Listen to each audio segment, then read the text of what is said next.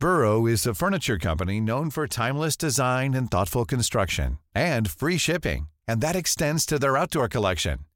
Their outdoor furniture is built to withstand the elements, featuring rust-proof stainless steel hardware, weather-ready teak, and quick-dry foam cushions.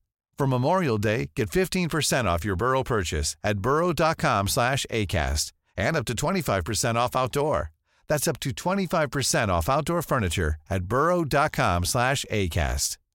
One size fits all seemed like a good idea for clothes Nice dress. Uh, it's a it's a t-shirt. until you tried it on. Same goes for your healthcare.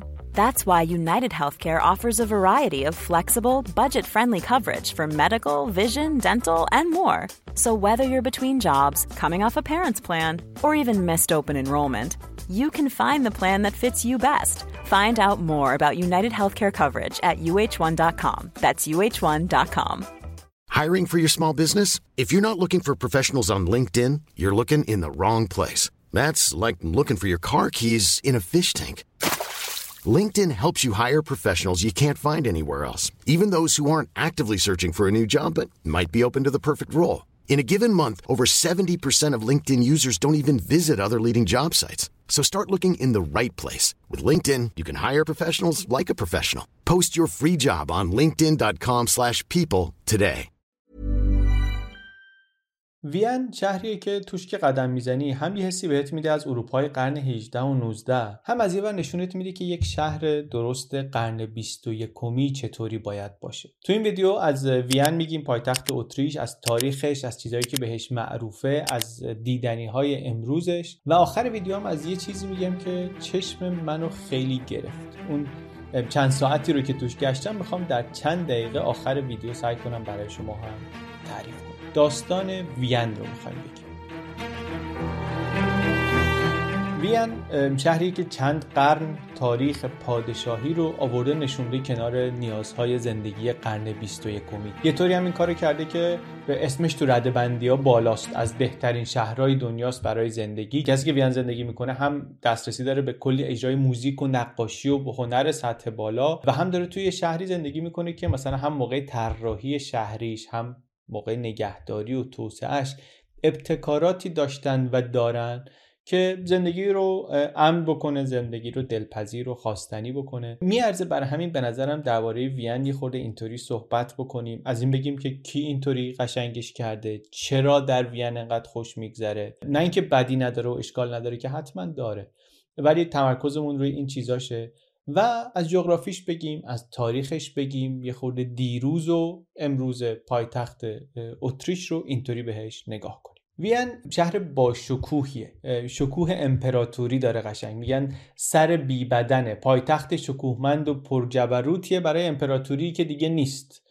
الان اتریش کشور مهمی نیست در دنیا ولی همین وین روزگاری چند قرن مرکز یک امپراتوری بزرگ بود. بزرگ قدرتمند مهم و البته با سلیقه و اهل هنر. از جمله در نتیجه همون هم معماری وین فکر شده و با شکوه و شهری هم هست که خب خیلی آدم های مهمی آدم های مهم فکر و اندیشه و هنر و اینا خیلی هاشون یه جایی از زندگیشون یه مدتی رو حداقل در وین زندگی کردن. از بتوون و موزارت و اشتراس ها و اینها تا فروید تا کلیمت نقاش تا کافکای نویسنده تا هایک اقتصاددان. الان هم وین رو در دنیای واقعی می‌تونیم امروز بریم ببینیم. هم وین رو در سمفونیای بتوون و موزارت و هم در نقاشی های کلیمت و هم در داستان های کافکا و نوشته ها و ایده های اقتصادی هایک و اینا هم رد پای وین هست. خودش به ما نشون میده به ما یادآوری می‌کنه که چه جور جایی بوده. امروز البته شهر رو نگاه کنی واقعا پر از موزه است. شهر کنار دانوب بین دانوب و آلپ. ولی پر موزه است. یعنی طبیعتش به کنار. هر جایی که میری احساس می‌کنی از در و دیوار هنر داره میباره. معماری های مهمی هست. مرکز شهر داد می‌خوان بزنن. یه حرفی رو می‌خوان بهت بزنن. هر کدوم به یک سبک.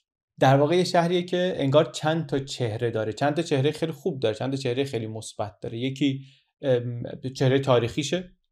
یکی چهره هنری و فکری و تاریخ اندیشه و فرهنگی و اینهاشه. یه دونه هم اصلا از نگاه شهرسازی میشه نگاهش کرد. هم شهرسازی قرن 19 و 20 می هم بعدا شهرسازی جدید و قرن 21 بسته به اینکه اصلا با چه جور کنجکاوی بری سراغ وین. می‌تونیم با یکی یا چند تا از این چهره آشنا بشی توش بگردی بچرخی داستانش رو ببینی و لذت ببری حالا تو یه شهر دیگه ولی خب بر من خیلی واقعا قشنگ. شهر خیلی جذابی اول تاریخ وین رو ببینیم. تاریخ وین چیه؟ تاریخ وین در هزاره اول خیلی خبری نیست خبر خاصی نیست. شهر اونقدر مهمی نمیشه. در دوره باستان مثل خیلی جاهای دیگه در همین اروپای غربی و شرقی و مرکزی و اینا قبایلی دارن کنار دانوب کشاورزی می‌کنن. بعد رومیا میان میگیرنشون. اینجا وین میشه مثلا شهر مرزیشون پایگاه جنگیدن رومیا. با کیا؟ با قبایل جرمانیک. انظر رومیا دیگه وین شمالی ترین جایی بوده که تمدن داشته. از اینجا بالاتر می‌شده جنگلایی که بربرهای جرمنیک توش بودن.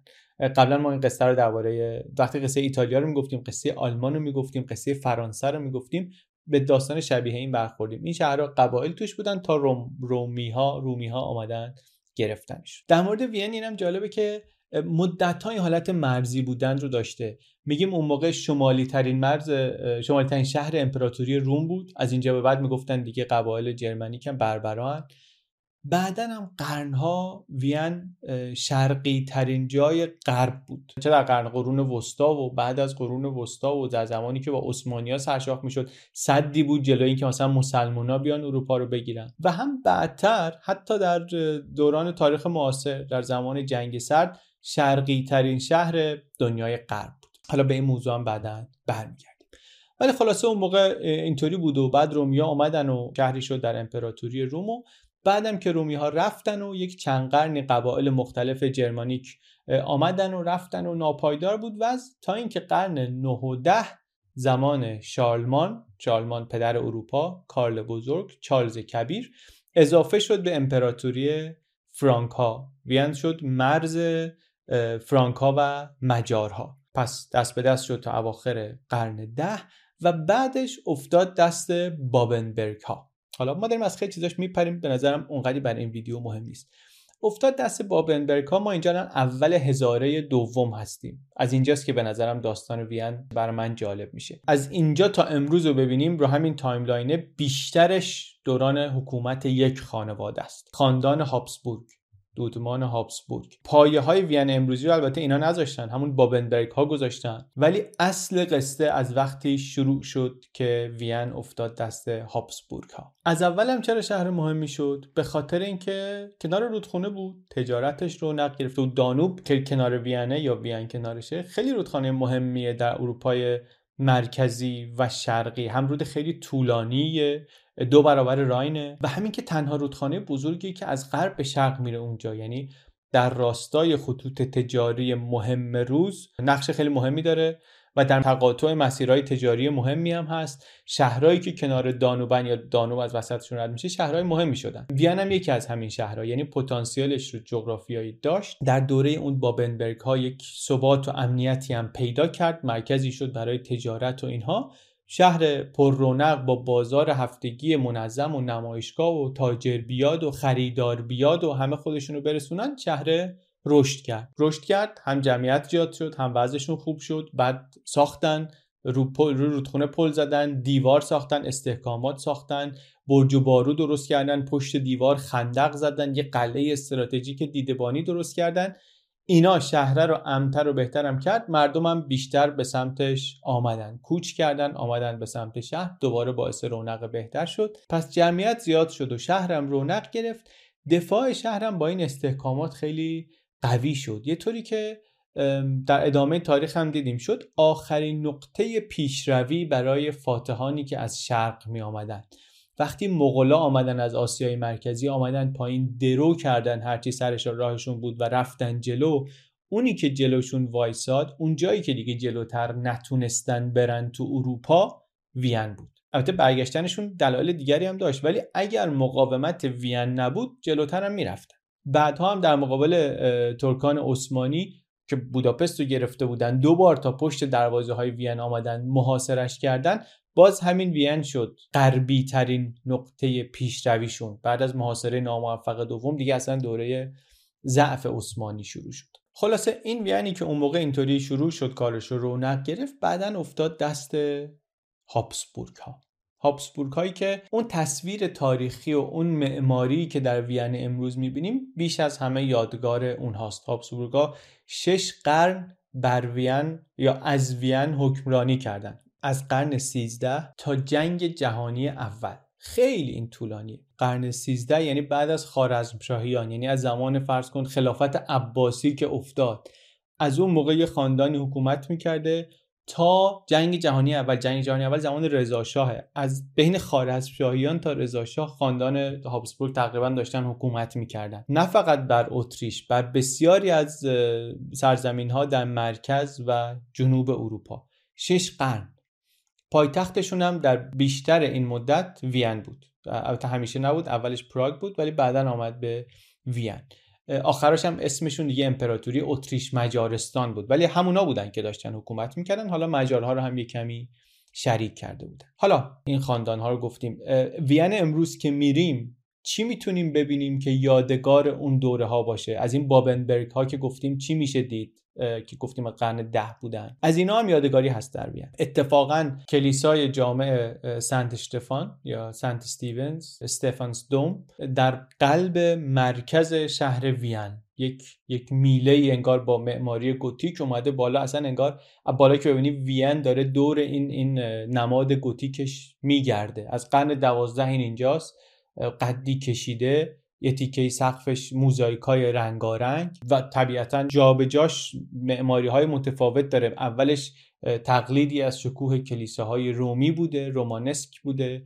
بعد هی بزرگ شده هی ساختن هی بازسازی کردن سازه های جدیدش سبک و سیاق دوره خودشون رو داشتن بیشتر معماری کلیساهای رفته سمت گوتیک ولی یه تیکه سقفش هست مثلا می‌تونید موزاییک رنگی است یادآور امپراتوری مقدس روم انگار مثلا این تنوع رنگی. خیلی هم کلیسای پر اباحتیه. چند قرن تکمیلش طول کشیده در جنگ ها خراب شده و وقتی میگیم جنگ ها برای همچین قدمتی یعنی در جنگ های ناپل اونی مثلا تخریب شده در جنگ جهانی دوم هم شده. برای جنگ جهانی دوم مثلا بازسازی این یک نمادی شد از اینکه جامعه اتریش می‌خواد بلند شه و دوباره خودش رو بسازه. مردم دونیت کردن پول جمع شد. این موزاییکا رو یکی یکی درست کردن. کلیسا از قبل هابسبورگیا پس بود ولی در زمان اونها کم کم نماد مهمی شد برای وین و همینطور هم موند. هم اونها رسیدن بهش و همین که کلیسا به عنوان نماد کلیسای کاتولیک یک وزن دینی هم داشت به هابسبورگ ها می‌داد. اونجا توش تاجگذاری کردن. خیلی از اسمای بزرگ خاندان هابسبورگ زیرزمینش دفنن الان. از از ماریا ترزیا تا فرانس جوزف تا ماکسیمیلیان اول مکزیک فرانس فردیناند که در جنگ جهانی اول جنگ جهانی اول ترور شد و شاید معروف ترین هابسبورگی برای کسایی که اصلا خیلی هم تاریخ رو نمی‌دونن سیسی ملکه ای که پرنسس دایانای زمان خودش بود اینقدری که همه دوستش داشتن و دارن. یعنی هنوزم که بری اونجا می‌بینی رو قبرش بیش از همه گل می‌ذارن. اصلا درباره وین که صحبت می‌کنی همش اسمهای بزرگ و داستانهای مهم کنار هم میاد. حالا چند تاشو دیگه هم اشاره می‌کنیم در طول ویدیو. ولی خلاصه اینجا جای مهمیه الان یکی از دیدنی های وین هم هست. اسقف اعظم وین هم توش میشینه. برای توریستا هم جای خوبیه. یه حس خوبی هم احتمالا برای مردم شهری که بدونن مثلا یه چیز به این مهمی و قشنگی هزار سال اینجاست. خوب روزگار رو دیده بد روزگار رو دیده و سر جاش. از این نظرم فکر می‌کنم خلاصه برای مردم مهم باشه. ولی شکوه اصلی وین از کلیسا و اینهاش نمیاد. از دوران امپراتوری هابسبورگ میاد و معماری های اون دوره. هابسبورگ ها قرنها از دو کاخ بزرگشون در وین داشتن این امپراتوری چند ملیتی و چند فرهنگیشون رو اداره می‌کردن. یکی کاخ هافبورگ وسط شهر یکی هم کاخ شنبرون کاخ تابستانی لبه شهر لبه اون موقع شهر در واقع دیگه. کاخی با زمین خیلی بزرگ یه خورده دور از مرکز اون موقع شهر و بسیار بسیار کاخ زیبا جفتش هم از جاهایی که هر کسی میره بیان احتمالا میره میبینتش. شنبرون از بزرگترین کاخهای اروپاست. 1400 تا اتاق داره هم خیلی قشنگه هم خیلی عظمت داره. و یه دلیل معروفیتش هم اینه که ماریا ترزیا تنها زنی که فرمانروای امپراتوری هابسبورگ شده بود ایشون اینجا رو گرفت و بازسازی کرد. و خیلی جاهای کاخ الان اثری یا خاطراتی ازش هست. ماریا ترزیا از امپراتورهای خیلی خیلی مهم هابسبورگ دربارش قبلا صحبت کردیم. چه تغییرات مهمی در جامعه اتریش و سرتاسر سر امپراتوری هابسبورگ ایجاد کرد. مال قرن 18 همزمان با کریم خان و اینا میشه. وین رو خلاصه این آدم ها مهم کردن و بعد آدم های مهم بعدی تاریخ آمدن وین چون وین مهم شده بود. ناپل اون در زمان اشغال مدتی در همین کاخ شنبورون بود.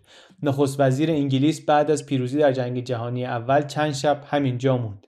هیتلر وقتی به عنوان فاتح وین پیشوای رایش آمد به وین یک سری به شنبورون زد. کلا هابسبورگ خاندانی بودن که فکر کنید دیگه شش قرن وقتی اون امپراتوری وسیع رو اداره کردن از وین وین پایتخت یک همچین قدرت بزرگی بوده یه همچین نقشی برای شهره هم پیدا میشه. بر همین حتی بعد از هابسبورگا هم خیلی اتفاقات سیاسی مهم در وین میفته. حالا زمان هابسبورگ که بله اوایل قرن 19 جنگ های ناپلئونی تمام شد خواستن برنامه صلح و پایداری در بیارن برای اروپای جدید وین جمع شدن.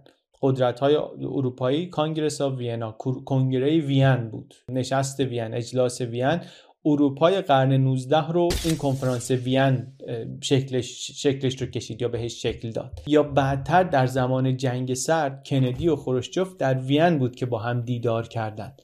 که حالا کندی می‌گفت بدترین اتفاق زندگی من بوده. یا اوپک دفتر مرکزیش می‌دونیم اونجاست. همونطوری که مقر سازمان بینالمللی انرژی اتمی اونجاست. مذاکرات برجام ایران یه بخش خیلی مهمیش و توافق نهاییش اونجا بود. یعنی شهره اهمیتی داره که آدم ممکنه متوجه نشه اول چرا. خب چرا اتریش باید میزبان چنین چیزایی باشه؟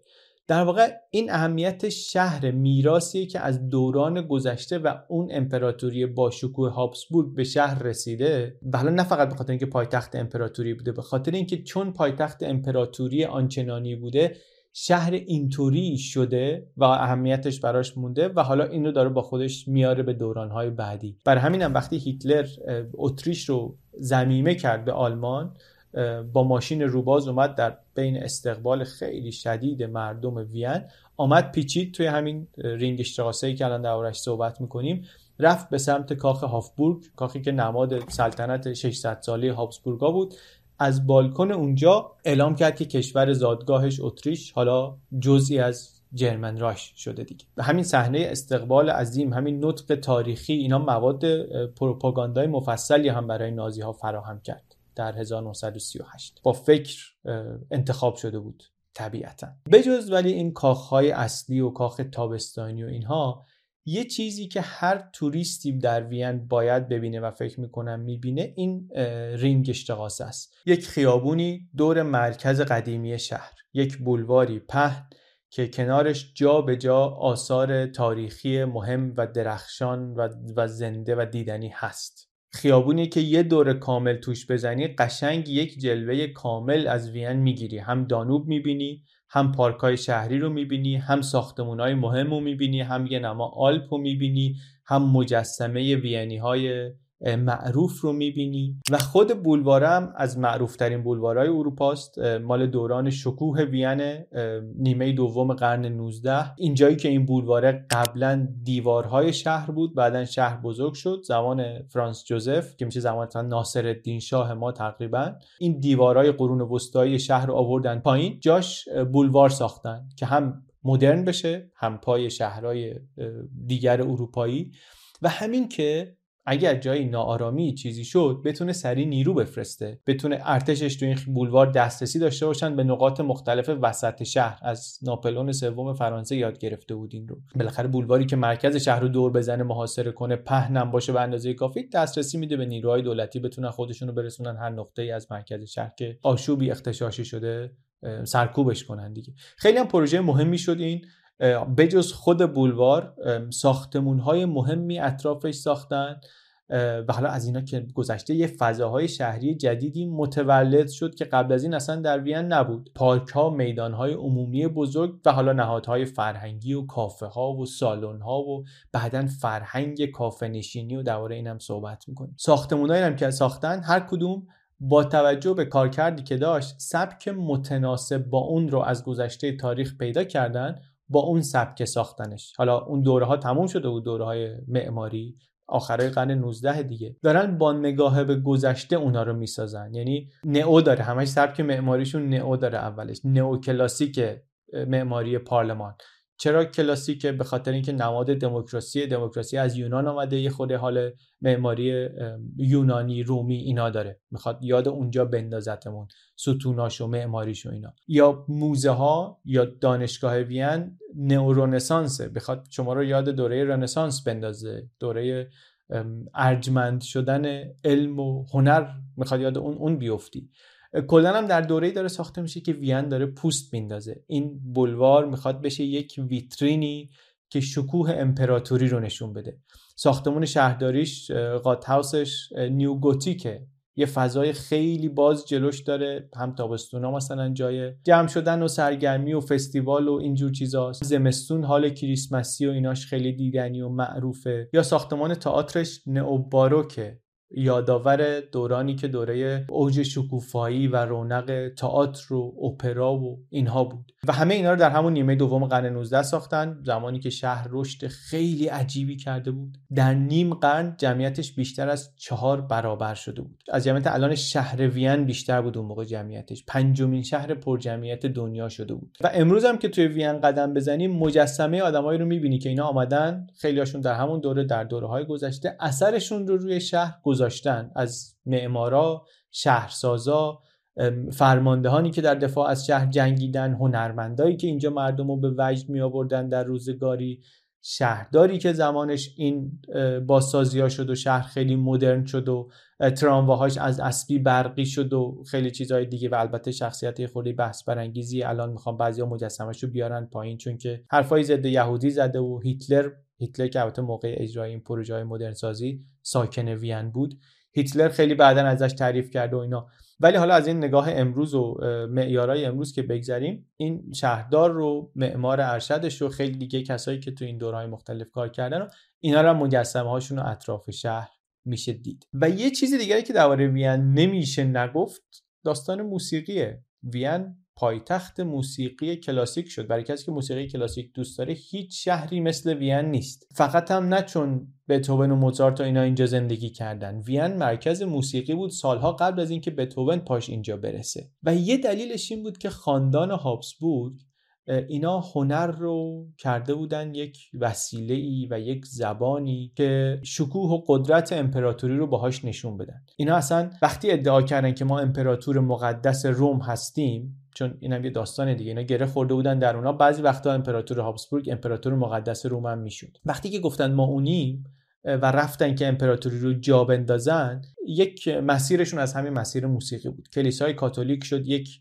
نهاد مسلطی در سرزمین های هابسبورگ و موسیقی ابزارشون بود برای اینکه حرفشون رو بزنن و مراسمشون رو اجرا کنن توی کلیساها و ماکسیمیلیان اول که قصهش رو گفتیم توی هابسبورگ وقتی بر تخت سلطنت نشست می‌خواست خودش عنوان امپراتور مقدس روم جا بندازه یکی از کارهایی که کرد یه گروه کر پسرانی را انداخت 1498 آخرای قرن 15 که هنوز هست گروه فعالیت می‌کنه. 1498 یعنی 300 سال 400 سال مونده هنوز که مثلا صدای پیانوی موزارت و بتهوون و اینا بخواد در کاخهای سلطنتی هابسبورگیا بپیچه.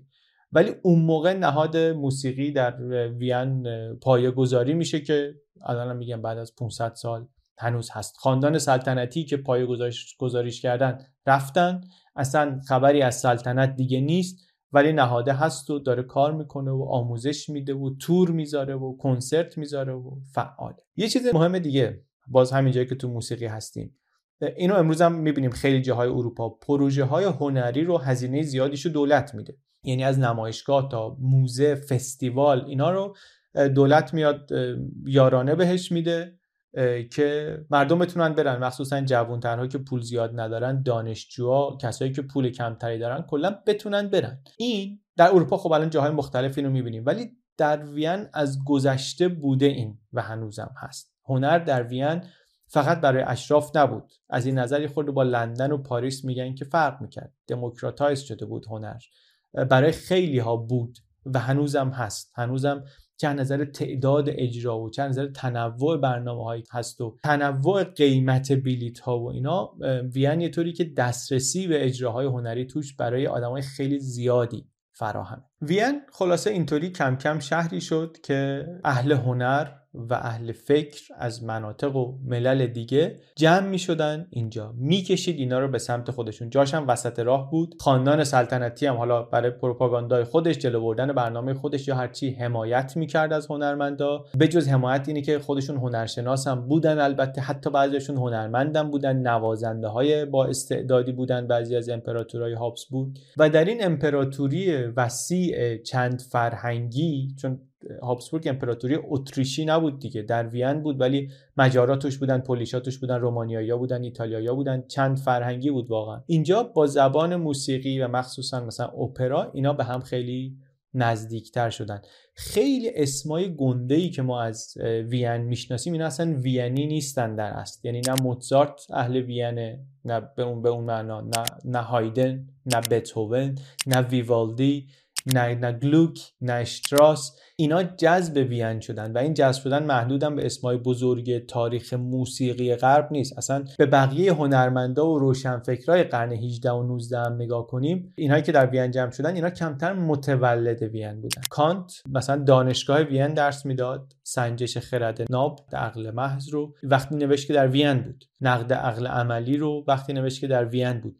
تروتسکی بعدا مارکس فروید ماری کوری اینا هیچ کدوم متولد وین نبودن اما دورانی رو در وین زندگی کردن. و اوج اینم مال همون نیمه دوم قرن 19 و اوایل قرن 20 گفتیم معماری و شهرسازی وین هم خیلی جدی نوسازی کرد. شهر رو یه طوری که الان بعد 100 سال میریم می‌بینیم لذت می‌بریم حیرت می‌کنیم.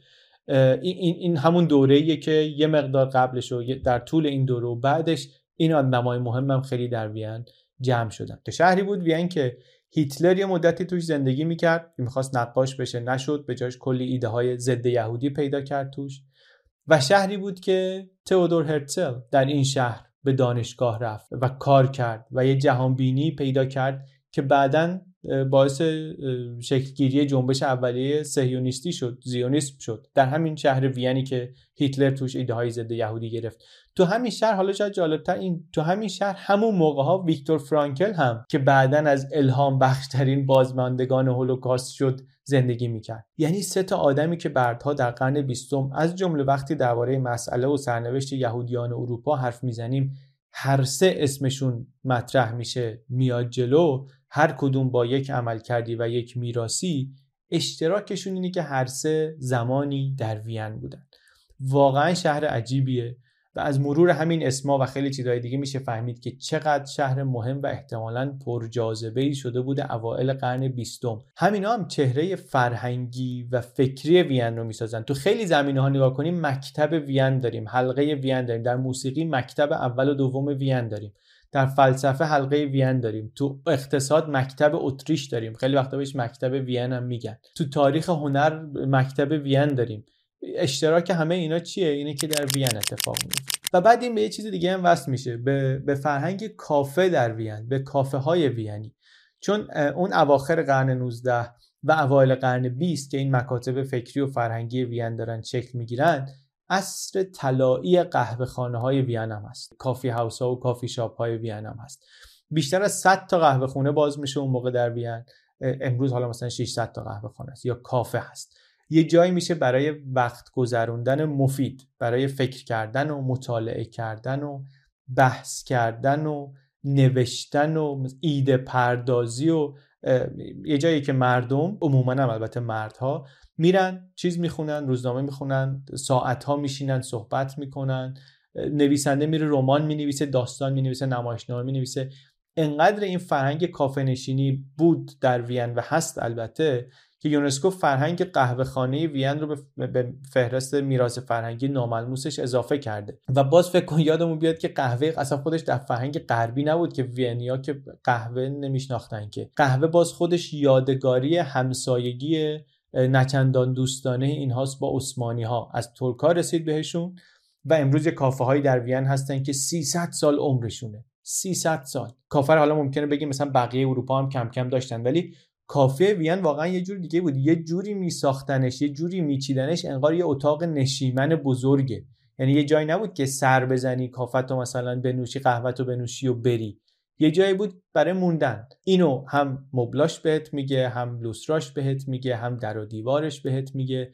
بیا اینجا یک فنجون قهوت رو بگیر همه روز رو بشین اینجا. یعنی فرهنگ کافه نشینی وینی اینطوری درست شد. ادبیات داستانی کافه‌ای coffee house literature اینطوری شکل گرفت. به لطف چهره مثل فروید مثل شیله مثل تروتسکی مثل کلیمت که اینا خودشون آدمایی بودن که خیلی در قهوه خونه ها وقت میگذروندن و خیلی هم تعریف و تمجید می‌کردن این فرهنگ بیشتر هم جا افتاد.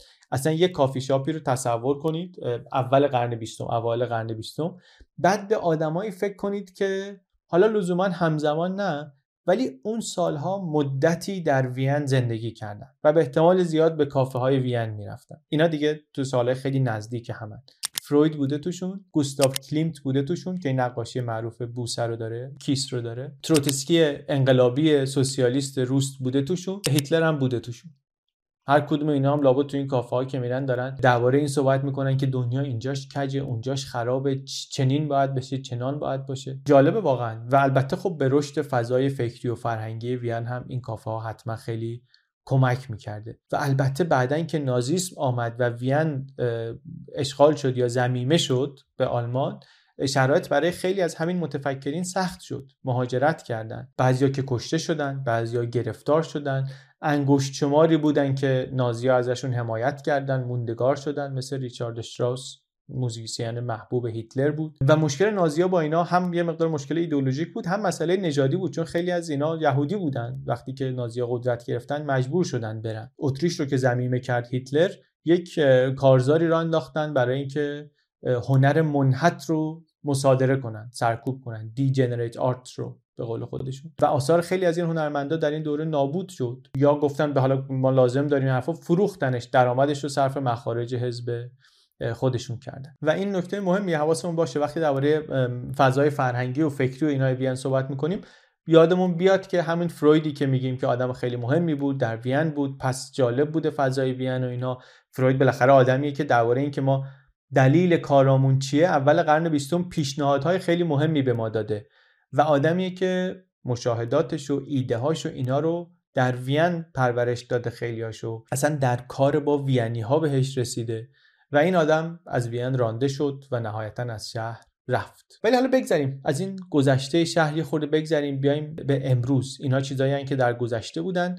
وین امروز چی داره؟ چی اضافه کرده به ارزش هایی که از قبل بهش رسیده؟ چی کار کرده که الان وقتی میان صد خورده شهر رو نگاه می‌کنن از نظر زیست پذیری و امکانات بهداشتی و امکانات رفاهی و اینا رده بندی می‌کنن بیان همیشه اون بالا بالا هاست. چرا؟ چه چی کار کرده؟ اینا رو که دیگه از اون وجهه تاریخی و فکری و کی اینجا زندگی کرد و ایناش نگرفته که. اینا به اون ویژگی برمیگرده که گفتیم میشه چهره برنامه ریزی شهری در وین. و جالبم هست ما جلوتر هم درباره این گفتیم که وینی ها قرن 19 هم چهره شهر رو با برنامه ریزی و طراحی شهری جدید تغییر دادن. متناسب اون چیزی که اون روز می‌خواستن باشن. و بشن. الان هم همین کارو کردن. البته حالا با هدف دیگری الان طرحها و برنامه های توسعه شهری وین که نگاه کنی همش می‌خوان سمت این ببرن شهر رو که برای زندگی همه آدما در همه سطح های درآمدی در هر شرایطی شهر مطلوبی باشه شهر خوبی باشه برای زندگی. از 2014 یه که متمرکز دارن دنبالش می‌کنن. حمل و نقل عمومی رو بهش توجه ویژه بکنن گسترده باشه همه جا بره هوشمند باشه شهر فضای پیاده زیاد داشته باشه به چیزای ساده تر اصلا مسیر حمل و نقل با هم هماهنگ باشه یه چیزایی که آدم اگه خیلی دقت نکنه حواسش بهش جمع نمیشه و درستش هم احتمالاً که آدم به این چیزا لازم نیست دقت بکنه لازم انقدر درست باشه که خودش اجرا بشه و بره جلو برای آدم عادی بشه. که شما از مترو که مثلا میای بیرون می‌رسی به خیابون دقیقا جلوی خط آبری. از این ایستگاه که پیاده میشی از این وسیله نقلیه عمومی که پیاده میشی به اون یکی مسیرت مسیر ساده ایه اینا ساده است. ولی آدم اگه در شهر بزرگ و پر جمعیت زندگی کرده باشه که این جزئیات توش نیست متوجه میشه که همین جزئیات چقدر اهمیت داره. یا حالا سیاست های مهمتر هم هست در وین اینکه خونه سازی اجتماعی به یک سمتی ببرنش که همه آدما با هر سطح درآمد که دارن امکانش رو داشته باشن که خانه دار بشن مثلا. اونم یه جایی که خدمات عمومی در دسترسه. یعنی شما یه جایی رو ممکنه ببینی همه فازای پروژه مسکونی تمام نشده ولی مغازه و مدرسه و مهد کودک و استخر و باشگاه و پارک و ایناش راه افتاده وسایل حمل و نقل عمومی مرتب میرن میان. شما می‌تونی از اینجا به مرکز شهر به خودتو برسونی. رضایت مردم از اینکه توی این مجموعه ها زندگی کنن بالاست. یعنی حالا خلاصه خلاصش رو بخوام بگم زمینه هم هست که من خیلی نمی‌دونم واقعا به عنوان توریست و بازدید کننده و یه خورده کنجکاو دیدم اینها رو. ولی وقتی که نگاه می‌کنی انگار طرح توسعه شهریش موفق بوده. اگه موفق نبود واقعا تو لیست شهرهای مطلوب برای زندگی انقدر اون بالا نبود. حتما سیاستشون برای دسترسی به مسکن کمک کرده که نابرابری در شهر کمتر باشه. حتما حمل و نقل عمومی شهر در همین مسیر کار کرده. هم برای توریستا خوبه هم برای آدمایی که زندگی می‌کنن. برای توریست انقدر خوبه. این رینگ اشتقاسه رو این کمربندی وسط شهر رو که گفتیم همه ساختمونای معروف و مهم تقریبا روش هستن برش هستن. شما با ترام خط یک و دو می‌تونی همش رو دور بزنی و ببینی. بدون بدون اینکه اصلا نیاز به جای دیگه ای رفتن داشته باشی با وسایل نقلیه عمومی. حرف ولی اینا نیستی. حرف اینه که اون چیزی که وین رو شهر جالبی کرده فقط ساختمون های قدیمی و موزه و آثار هنریش نیست. اونا هستن جذاب هم هستن ولی اون برای گردشگری که می‌خواد بره شهر رو ببینه و لذت ببره. وین به جز این برای آدمی که داره توش زندگی می‌کنه هم شهر خوبیه در همین دوره با شهرسازی خوبی. وینی که قرنها پایتخت امپراتوری های بزرگ بود از هابسبورگ تا اتریش و اتریش مجارستان. آدمای وینی که الان نگاهشون که می‌کنی تو خیابونای وین که راه میری متوجه میشی که چرا میگن اینجا پایتختیه که امپراتوری چند ملیتی بود. تو چهره آدما رگه هایی از همه این ملیت های مختلف رو می‌بینی. تو غذاهای محبوب وینیا می‌بینی غذای آلمانی هست ایتالیایی هست مجاری هست پولیش هست المانای اینا هست. یعنی اون امپراتوری قدرتمنده رفته یعنی تنش رفته سرش مونده وین پایتختش مونده. وینی که قرنها رو مرز شرق و غرب بود حالا افتاده وسط اروپا. و خبری هم از اون قدرت سیاسی و اینها نیست. قدرت سیاسی کلا رفته. ولی برای هنر برای وین چی مونده؟ هنر مونده معماری مونده کاخها مونده موزه ها مونده موسیقی مونده. تو کشوری که دو تا جنگ جهانی رو در سمت بازنده بوده. حالا با ارفاق می‌تونی بگی در سمت بازنده بوده. جز قربانیان جنگ بوده. در واقع اینه که جنگ جهانی اولی که شروع کرده. خیلی نقش مهمی حداقل در شروعش داشته. جنگ جهانی دوم که اشغال نشده دیگه متحد آلمان شده. ولی در دو جنگ رو در سمت بازنده بوده. بعد از جنگ رو مرز غرب و شرق بوده. جنگ سرد رو درست پشت پرده آهنین بوده وین. یا جلوی پرده آهنین بسته به اینکه از کدوم طرف ببری. جاسوسخانه بزرگی بود در تمام سالهای جنگ سرد. و الان هم وین پایتخت کشور کوچیکیه کشور کم اهمیتیه کشوری محصور در خشکی. واقعا در سیاست دنیا هیچ جا نیست. ولی شهری خیلی مطلوب برای زندگی. حالا می‌خوام درباره اون چیزی صحبت کنم که گفتم چشم منو در وین خیلی گرفت خیلی منو جذب کرد. اونم پارلمان اتریش بود. پارلمان اتریش ساختمونی با معماری یونانی رومی.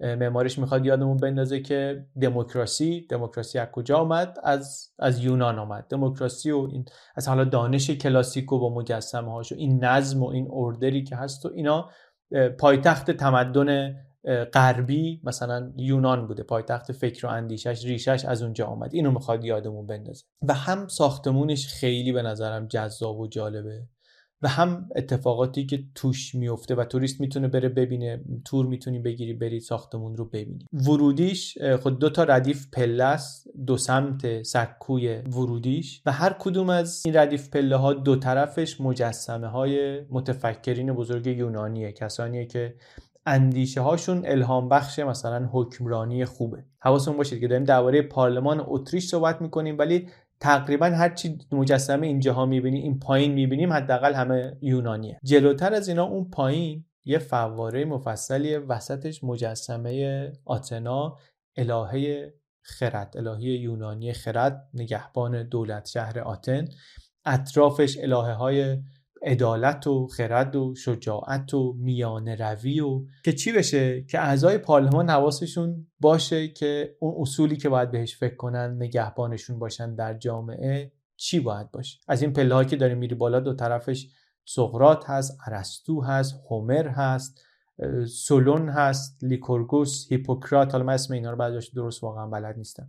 ولی هر کدوم به دلیلی اونجا هستن. یه خورده که نگاه می‌کنیم این او این, این, این نماینده یادآور فلان موضوعه.